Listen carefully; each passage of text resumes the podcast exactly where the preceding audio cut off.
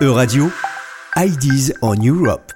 For our weekly Ideas on Europe, editorial by UACES, the University Association for European Studies, we welcome Patrick Bijsmans from Maastricht University in the Netherlands. Bonjour, Patrick. Bonjour, Eva. So, Patrick, we have spoken a lot about research over the season, but higher education is, of course, also about teaching and learning. It is, it is. And all over Europe, the pandemic has, of course, uh, changed our practice considerably. And just, just to tell you an anecdote, um, last week I was on my way from my office to a classroom, walking with a coffee in my hand through our faculty garden, which was full of staff and students enjoying the great weather. And it was then that I realized how much I had missed this, you know, this informal, almost relaxed campus atmosphere that I last saw in the spring of uh, 2019.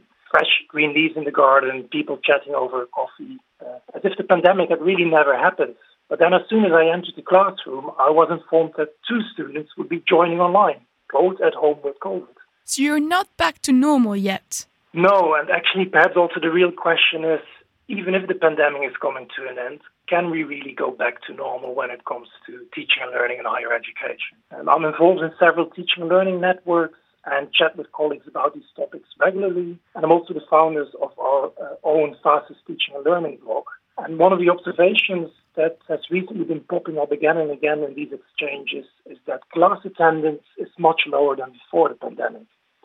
And two of my best students actually told me that they even struggle to come to class, feeling demotivated because quite a few of their classmates only show up sporadically, if at all. Um, and they suggested that students need to be reintroduced into academia, that they need to relearn the importance of attending class and discussing reading with their peers. And given also that the informal interaction, conversations, and so on are as valuable as what happens in the classroom, this challenge is perhaps even more important. And if there's one thing that we've learned from two years of moving between online and hybrid teaching and learning spaces, it is that being online can lead to and also reinforce feelings of isolation.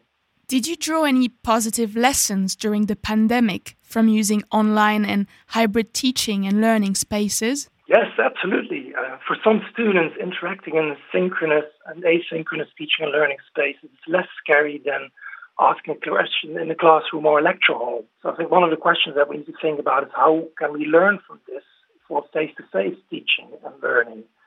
And many of my colleagues, you know, people that I talk to, they believe that online audience response tools such as Wooclap or collaboration platforms such as Padlet certainly could play a role here. And many of us have been using them already in pre-pandemic times. But we've also experienced that they can be used in the wrong way. We need to ask ourselves why we want to use what tool and design a plan. And we also need to explain its added value to our students.